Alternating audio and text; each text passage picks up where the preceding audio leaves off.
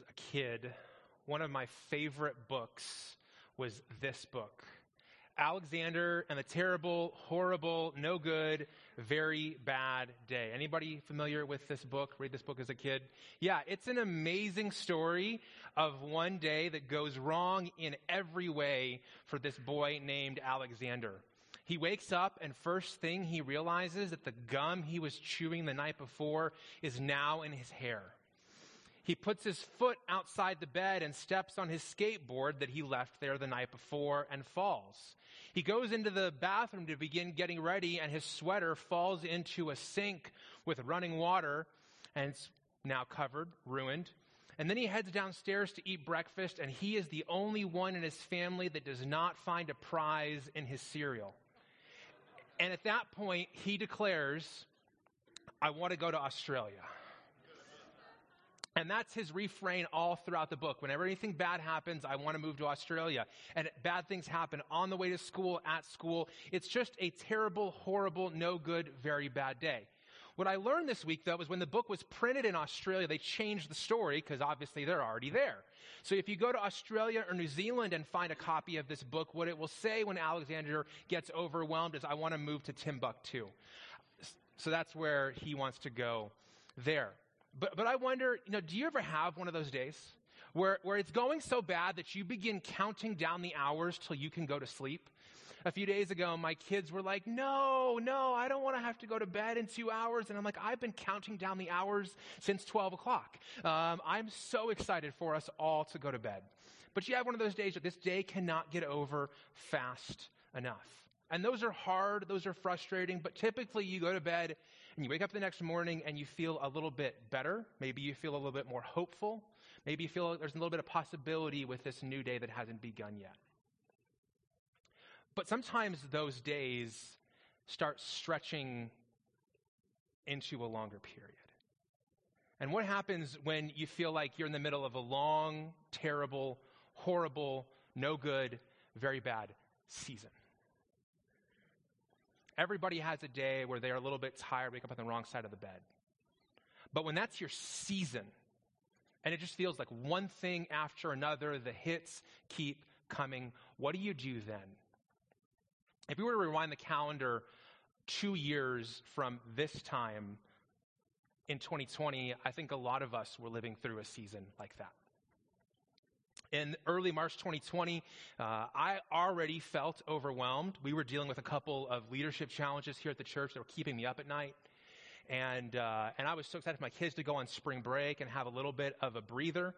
And in the middle of spring break, my wife and I were excited for what was coming the rest of the spring. Our friends were getting married in Cancun. We had bought plane tickets and hotels. We'd gotten somebody to watch our kids for 5 nights, which is a lot of work. And so on a Thursday in the middle of spring break, we learned our kids are not going back to school. They're coming home and they're going online. And by the way, we're going to be working online too. And church that we're going to have here is going to be a lot emptier for a little while. And that wedding in Cancun, it's not happening because no one's going to Cancun. And it just felt like in March of 2020, it felt like all of us were Alexander and all of us were having a no good, terrible, very bad year. And if you can touch back into the emotion of that, then I think you're going to be able to connect with the setting of what we're going to talk about today in the life of the disciples. Because they were living through inner turmoil. They were living through their inwards being like an inner tornado. And Jesus spoke right into their challenge. And here's what he said. This is our big idea for today. Jesus announces himself as the answer to our turmoil. Jesus announces himself as the answer to our turmoil. Today we're going to be in John chapter 14, verses 1 through 7. And if you're new to the Bible, John is about 80% of the way through the Bible. It's just after Luke and before Acts. It's written by a man named John, ironically, who was one of the closest disciples of Jesus. And we're walking in this season as we prepare for Easter through the 7 statements Jesus makes in John's gospel about who he is. The subtitle of this series is, Who Does Jesus Say That He Is? We're looking at Jesus' identity in his own words. He said things like, I am the bread of life, and I am the light of the world, and I am the gate for the sheep. And last week, our friend Chris Inman taught us about I am the good shepherd. And today, we're going to move into the fifth statement Jesus makes in John 14. And I'm going to invite you to stand with me and follow along as we read God's word this morning. This is Jesus speaking here at the beginning. Don't let your heart be troubled. Believe in God, but believe also in me. In my Father's house are many rooms. If not, I would have told you. I am going to prepare a place for you. And if I go away and prepare a place for you, I will come again, and I will take you to myself, so that where I am, you may be also. You know the way to where I'm going. Lord, Thomas said, we don't know the way to your going. How can we know the way? And Jesus told Thomas, I am the way, the truth, and the life. No one comes to the Father except through me.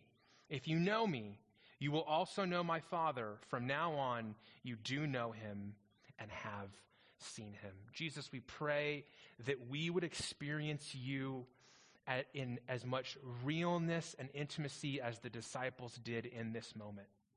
Some of us are in the middle of real turmoil today. Some of us have turmoil happening all around us, and some of us have turmoil happening deep within us.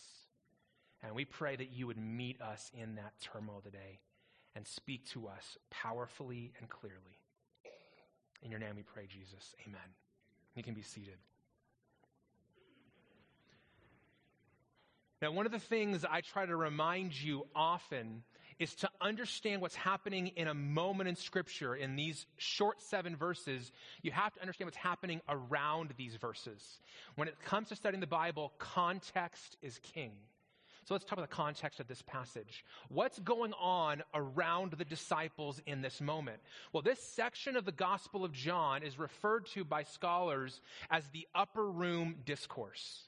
In John 13, 14, 15, 16, and 17, the context for this moment is the upper room where Jesus is enjoying the Passover with his disciples. This is the moment that Da Vinci records in the Last Supper painting. Now, I will tell you that though this is a very famous image, it is not an accurate image. They probably didn't pose for a selfie in the middle of the Last Supper. Okay, everybody, are we all in here? Is the camera catch us? That probably is not how it happened. Also, it's not accurate to the times. They're all sitting on what appears to be benches, where in the time it would have been a low table and everyone would have been sitting, crisscross applesauce if you have kids, on cushions around the table. And they would not have called it the Last Supper. They would have just called it supper, because they didn't know it was going to be the Last Supper. It was just Passover, something they'd experienced many times by this point in their life. And the dinner conversation that they have while they're experiencing this meal is this upper room discourse in John 13 through 17, where we're going to be for the next 2 weeks. So that's what's going on around them. Well, context isn't just what's happening around you. Context is what's happening inside of you. And the disciples had just walked through a harrowing set of revelations in the last few days and weeks. One of the commentators that I studied in preparation for this message kind of summarized the things the disciples had learned.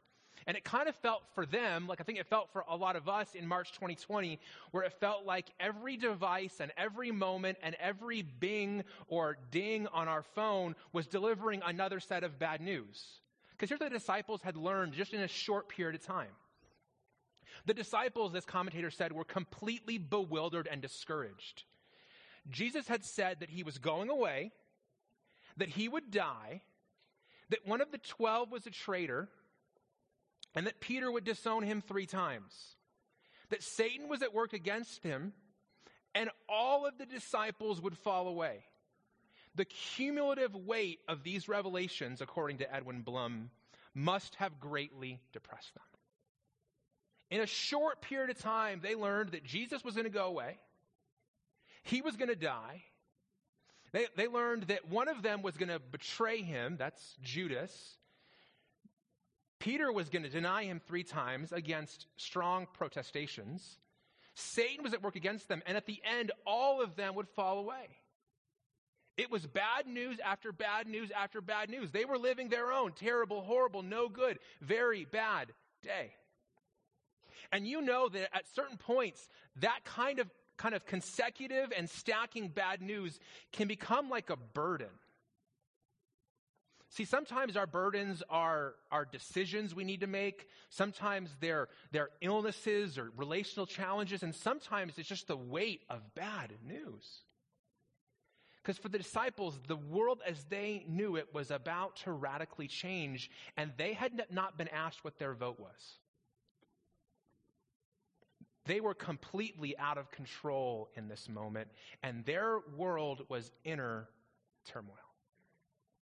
So if you at all in the last few weeks, or even if you can just go back to the last time in the past, you felt that feeling, that's how the disciples felt in this moment. We all think how exciting it would be to share a meal with Jesus. But this was not an exciting meal. This was a devastating meal. And that's why Jesus begins where he does. So today I want to talk to you about how we can overcome our inner turmoil, because I think that's what Jesus' goal is here with the disciples as he speaks to them. And here's the first thing we can do. We can trust in God by trusting in Jesus. Trust in God by trusting in Jesus. The very first thing Jesus says at the beginning of chapter 14 is this. He says, "Don't let your heart be troubled. Believe in God and believe also in me." Jesus is acknowledging that their heart is troubled, that there is turmoil, that there is a reason that they're struggling. He acknowledges that and he says, hey, don't let yourself go there, as if they do have a choice, as if they do have a say in that matter. And his next statement to help them do that is to say, hey, believe in God, but believe also in me. And I have to tell you, the first time I read this as I was preparing for today, I was a little bit frustrated with Jesus. It's like, believe in God. That's it? Just believe? And I think sometimes when we read that passage, we think a little bit like the stock photo right here, you know, just believe in God. You know, just smile. But the image that's present in the Greek word that we translate believe is so much larger than smiles and happy thoughts. It's this idea of putting your full weight and trust on something. I have this stool with me today. And it's one thing for me to look at this stool and go, you know what? I have sat on this stage and used stools like this. So I have a belief that this will hold me. I've seen other people earlier today sit on this stool. And they didn't fall. It looks fairly well constructed. The paint is still fairly fresh. I believe in this stool. But that's not what Jesus is saying here. The word that he uses for believe involves action. And it requires you to actually put your full weight and trust on him. See, you don't really believe in him until you actually take action with that. Not smiles and happy thoughts, but the full weight. You say, Scott, this is a pretty simple explanation. I've heard it before. Okay. Well, what are you doing right now in the middle of your trouble, though? See, the challenge for most of us, and I include myself in this, is when you find yourself in inner turmoil or you find yourself in the midst of trouble, most of us, our knee-jerk reaction, our natural response is to depend on ourselves. To put the full weight of our life on ourselves. Or to put the full weight of our life and trust on other things. Well, I lost my job, but I have a good savings account. You know, the stock market's going a little bit like this, but, you know, I think I saved enough. You know, things are not going well. I'm going to reach out to this person. You know, I'm not really feeling good. I'm going to reach out to that thing that I'm going to eat or drink.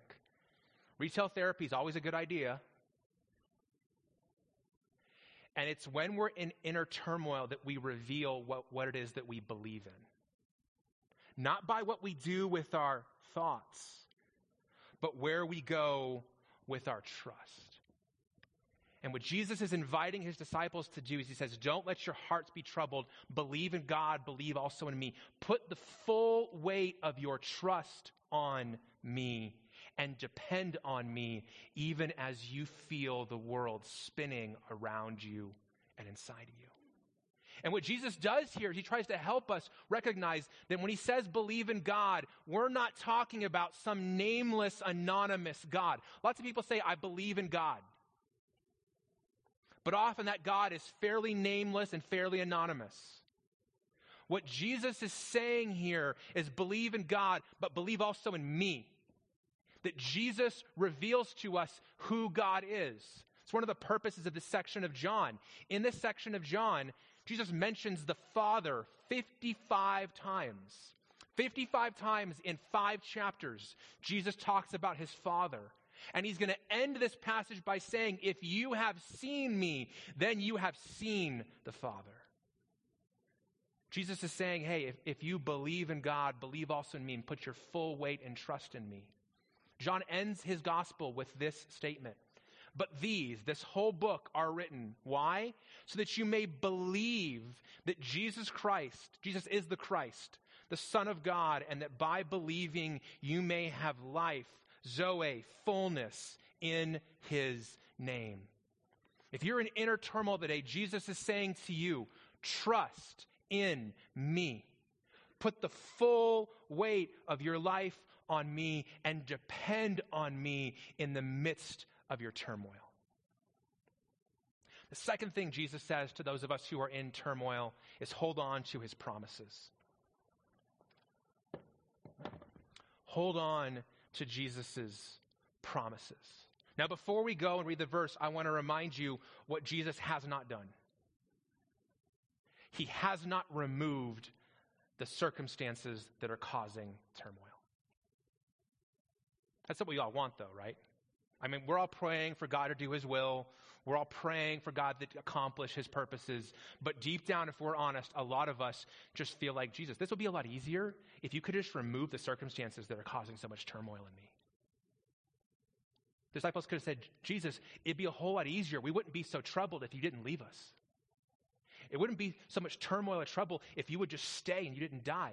It wouldn't be so much turmoil if one of us didn't betray you or we didn't fall away or if you could keep Satan from coming after us. It'd be so much easier if you could do that. But what Jesus does not do is remove the source of the turmoil. I just want to note that as we continue on here, verse 2.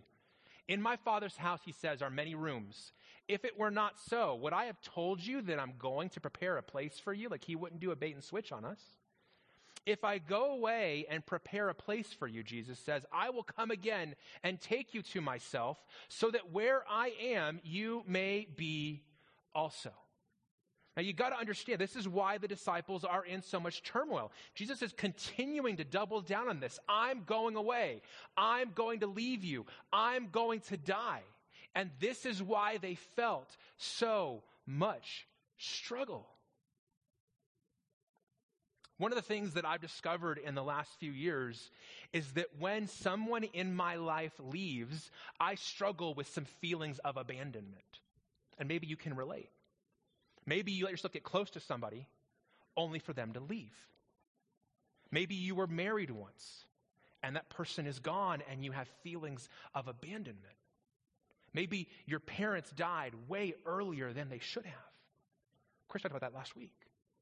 And sometimes those feelings of abandonment become our response to turmoil, and we become afraid of that even in advance. We cling tightly to people and say, don't leave me, don't leave me. And the disciples are feeling a little bit of pre-abandonment right now. Jesus is saying, I'm going away, I'm going to die. But he gives them some promises in the midst of those feelings of abandonment. 3 in particular. The first one he promises them is that there is room for you in God's house. There is room for you in God's house. Now, a lot of ink and a lot of talking have been spilled over the last 2,000 years over what Jesus means in this section. I could spend the next, month trying to help us understand all the different ways you could understand this. But a couple different things I'll give you here. There are a number of scholars and believers over the centuries that when they read this passage, they believe that it is speaking to Jesus' bodily return to come and take us to be with him in his presence, in his house, in heaven. And when he says, there's room for you in my house, there's a reference to that. There are a number of other believers throughout the centuries and today, and scholars who believe that his reference to his house is to his church. In John chapter 4, Jesus speaks to a woman at a well, and he says, a day is coming when the people who worship me will not worship in a place, but they will worship in spirit and in truth. Jesus calls his disciples, who are going to be the places where his spirit dwells, he calls them his temple, his house. So whether he's referring to a place in heaven or in his family, what Jesus is saying is there is a place for you here, there is room for you here, and in my house there is room for you. So don't worry about being left out, even as right now you're being worried about being left behind. There's room for you here. The second thing Jesus says is that he's going to prepare that place. Now, when I first was taught this passage, I was taught that somehow Jesus had to go back and finish the job of preparing heaven for me. Like he was going to leave and go channel the same spirit he put in Chip and Joanna Gaines, finish the construction projects in heaven. But I don't think Jesus is just behind on the date he gave his Father for the construction of heaven. I think when Jesus says he's going to prepare that place, he's speaking about this, the cross. Because we cannot go and be with him until he does what he needs to do on the cross, until he does what he needs to do in the empty tomb. And it is not ready for his disciples to be in his house until he does what God has called him to do. And so when he says, I'm going to prepare, he's saying, I'm going to the cross. The final thing Jesus promised them is he's going to take them to himself. As a pastor, I have lots of conversations with people about heaven. It's a question often came up this week. Hey, Scott, have you ever thought about X? What heaven might be like about X? I read something somewhere about heaven in this way. Does the Bible say that? Does the Bible teach that? I have lots of conversations with people about heaven. Part of that is being in a community where a lot of people move here for the final season of their life. We have conversations about heaven. One of my greatest frustrations in those moments is there is a common absent ingredient in those discussions of heaven. You want to know what that common absent ingredient is? Jesus. Let me give you a little bit of heaven math for you. Heaven minus Jesus is not heaven.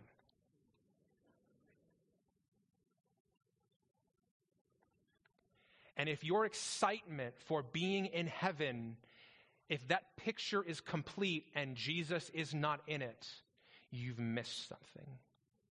Jesus didn't come and say, hey, I'm going to come and take you to the best house you've ever had. Hey, I'm going to take you to the best body you've ever had. Hey, I'm going to take you to the most comfortable life you've ever had. He's saying, hey, I have come to take you to myself. And if that's a letdown, you need to re-examine your view of heaven. Because if you're more excited for a stuff than your Savior, your longings are misaligned. And Jesus says here, I will come and take you to myself. And to me, I don't really care where that is. Because if I get Jesus, I win. If you get Jesus, you win. Everything else is bonus. And that's the comfort he gives his disciples. You're feeling abandoned. You're worrying about being without me, but don't worry. I'm going to prepare that place, and I'm going to take you to myself. I'm not going to leave you. I'm not going to forsake you. The third thing he says to them is embrace me as the way, the truth, and the life. If you're in inner turmoil today, part of the solution is embracing Jesus as the way, the truth, and the life. Here's what Jesus says in response to Thomas. Thomas in John 14:5 says, Lord, we don't know where you're going. How can we know the way? Now, I got to tell you, I've said this before. I said this in our At the Movies series back in December in the midst of the Polar Express message. Thomas gets a bad rap. We take one moment in the life of Thomas and we label him for eternity. We call him what? Doubting Thomas. That is totally not fair, and it is totally not biblical. Jesus didn't nickname him that. He didn't nickname him denying Peter. He didn't call John Mark, who ran off so fast his clothes fell off, naked Mark. He didn't call him murdering Paul, philandering, adulterating, murdering David. We don't call him stumbling Moses. So why do we call him doubting Thomas? I'm sticking up for my boy Thomas today. Stop calling him doubting Thomas. What he does here is awesome. Jesus says, you know where I'm going. And Thomas is the inner all of us who says, Lord, we don't know where you're going. I love Thomas. Everybody needs a Thomas in their life. Everybody needs to be that person who says, Jesus, I don't understand it. Can you go over this again? He says, I am the way, Thomas. I am the truth, and I am the life. And no one comes to the Father except through me. If you know me, you will also know my Father. From now on, you do know him, and you have seen him because you have seen me. So let's break down what he says. He says, I am the way. Followers of Jesus so gravitated to Jesus' statement here that for decades, this is how they define themselves, followers of the way. Christians were first called Christians as a put-down by outsiders in Antioch. Christian means little Christ, and it was a term of sneering. Disciples of Jesus called themselves followers of the way because they so believed Jesus was the way that they were continuing to walk in it after he left. Now, when Jesus says, I am the way, in that culture, it wouldn't have been nearly as scandalous as it is in this culture. When you say there is a way, whoa, what's up, tough guy? There's only one way. Here's how our culture sees things. Don't believe the road signs, Bryant McGill says. There is no one way. If it's your truth, then it's the right way. There are many paths beyond the rules of limited thinking. Trust your instincts. See, our culture says there's not one way, there's many ways. There are as many ways as there are people. Whatever is your truth, pick that way, and it's good for you. And Jesus says, no, I am the way. And part of the reasons he can say that he is the way is because he is the truth. Jesus is the source of all that is true in the world. Several years ago, Pastor Tim Keller, who's a pastor in Manhattan, was on a panel with a number of other religious leaders of other religions. He was sitting next to a Muslim cleric, and they were talking about their different faiths. And when it came time for the Q&A in this session, a young man in the back raised his hand and said, I don't really understand it. All of you guys seem to basically be talking about the same thing. I think you guys are all just different ways to the same source.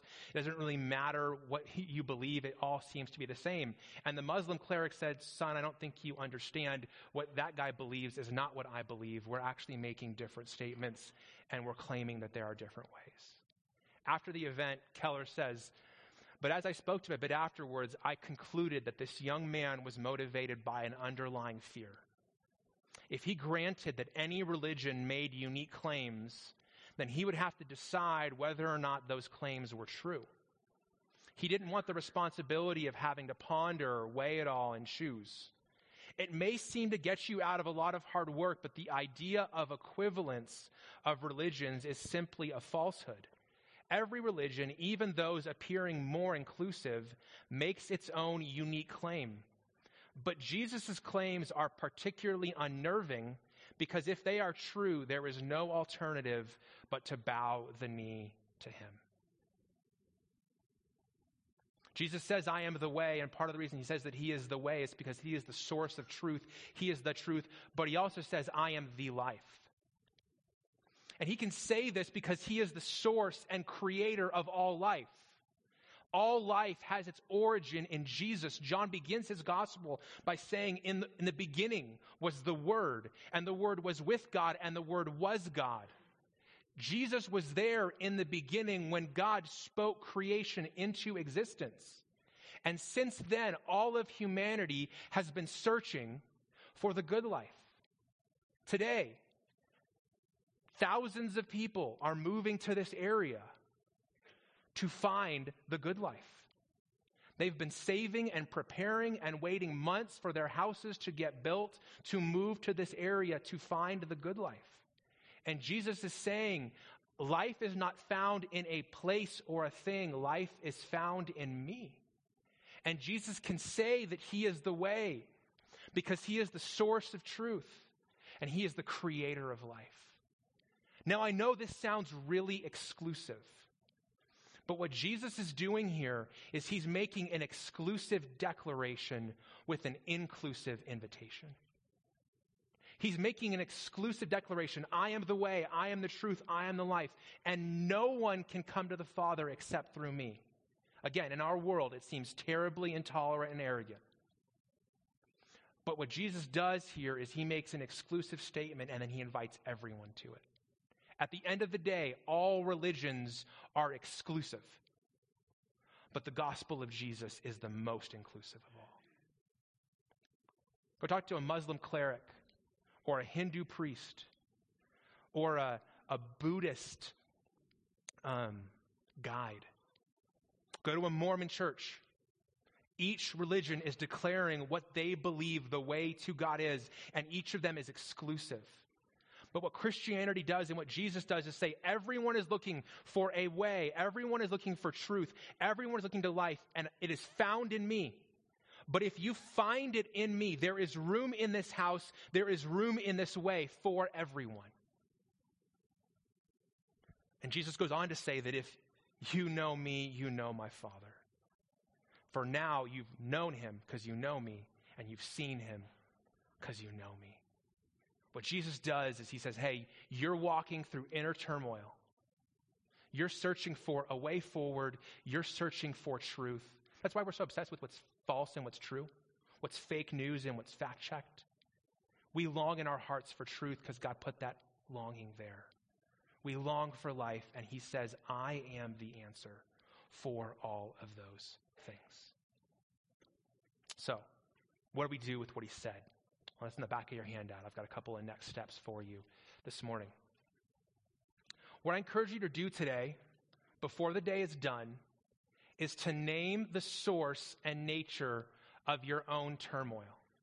And a couple different options. You could write it down in a journal, or you could tell it to a friend. There's a study that was recently done at UCLA. And they brought people in who were dealing with inner turmoil, people who were dealing with intense emotions, people who were dealing with depression, anxiety, grief, and trauma. And they put them under the newest scientific machines that measure the areas of your brain that light up. And what they found was that if people could articulate the emotions and feelings they were feeling, the area of their brain that lit up would change. It would move from the part of their brain that does the fight versus flight thing, where you can't actually think clearly, to the part of your brain that's your prefrontal cortex, where you think your best and clearest thoughts. And they literally, in the summary of the study, said, it's like naming your emotions is putting the brakes on your car. It slows you down like going to a red light. And there is a power to naming the things that we're feeling, naming the emotions that we're going through, naming the turmoil that's turning us up. And I will tell you as a pastor that I have never seen someone healed of something until they've named it first. Because what cannot be named cannot be healed. And so I'd encourage you to start here. If you're dealing with turmoil, talk to a friend, call a friend, write it down today. What is that turmoil that you're feeling? Then, number two, identify your place on the trust continuum. If you have your handout today, you have a little line here, and there's 3 dots. And what I'd encourage you to do right now is between these 3 dots to put an X. Where are you? Are you somebody that you don't trust at all? You're like, Scott, I heard this 35-minute message, but I don't believe it. I don't buy it. Okay, you're not entrusting. Are you struggling to trust? Are you trusting, or are you somewhere in the middle? And not what you should say, but the truth. If you're like, Scott, I don't really like the answer, let me encourage you with wisdom from my friend Josh Reich. He says, saying you struggle to trust God and not trusting the God are not the same. The first means you've identified your battleground. So if you're like, Scott, I'm just struggling to trust, that's the place that God wants to meet you today, the same way he met his disciples in the upper room. But he can't meet you there and experience his power there until you identify where you are. And then finally, write John 14:6 on an index card this week. I am the way, I am the truth, I am the life. No one comes to the Father but through me. And then I encourage you to read and meditate on those words each morning this week. March of 2020 was challenging for me, challenging for a lot of us. I'll tell you, I feel like the challenge just hasn't let up. It's a new day, but same challenges. And part of what frustrated me this week as I was reading this passage is I keep waiting for God to lead me into an easy season. Keep waiting for it to let up. You're all back. Very few people are wearing masks, but the challenges are still here. And if I'm honest, can I be honest for a second? I'm a little bit frustrated because I keep waiting for the sources of the turmoil to end. And then I was reminded of something this week. Alexander McLaren says, peace does not come from the absence of trouble, but from the presence of God. Jesus said, in this world, you will have trouble. But take heart, for I have overcome the world. Friends, we're not promised that we're going to ever have a season that's without turmoil or trouble. But we're promised that he will be present with us and that he has overcome. And that is how we make it through. Let's pray. Jesus, we thank you so much for the fact that you don't disregard and dismiss our emotions. You don't disregard or dismiss the things that we're feeling. You meet us right in the middle, and you offer yourself as the answer to our turmoil. I pray for my brothers and sisters today who are in this room or who are watching online, who are in the middle of turmoil today, and I pray that they would experience you in a real and powerful way. Whether their turmoil leaves or stays, I pray that they would know your peace and your presence today. Jesus, if there's somebody in this room today who has never put their faith and trust in you, and they've never experienced that peace that passes all understanding, Jesus, I pray that you would start working in their heart right now to convict them that today is the day to trust you for the very first time. That you came that they might know your presence and peace in this life and for eternity. If that's you, you could begin trusting Jesus today for the very first time. You could pray a simple prayer, inviting him into your life and trusting him. You could say, Jesus, I'm in the midst of a mess, and I need you. Today, Jesus, I throw my life and my trust on you. Would you forgive my sins and heal my wounds and begin leading me? I want to follow in your way. I want to trust you today. Thank you for meeting me, and thank you for transforming me. In your name, Jesus, amen.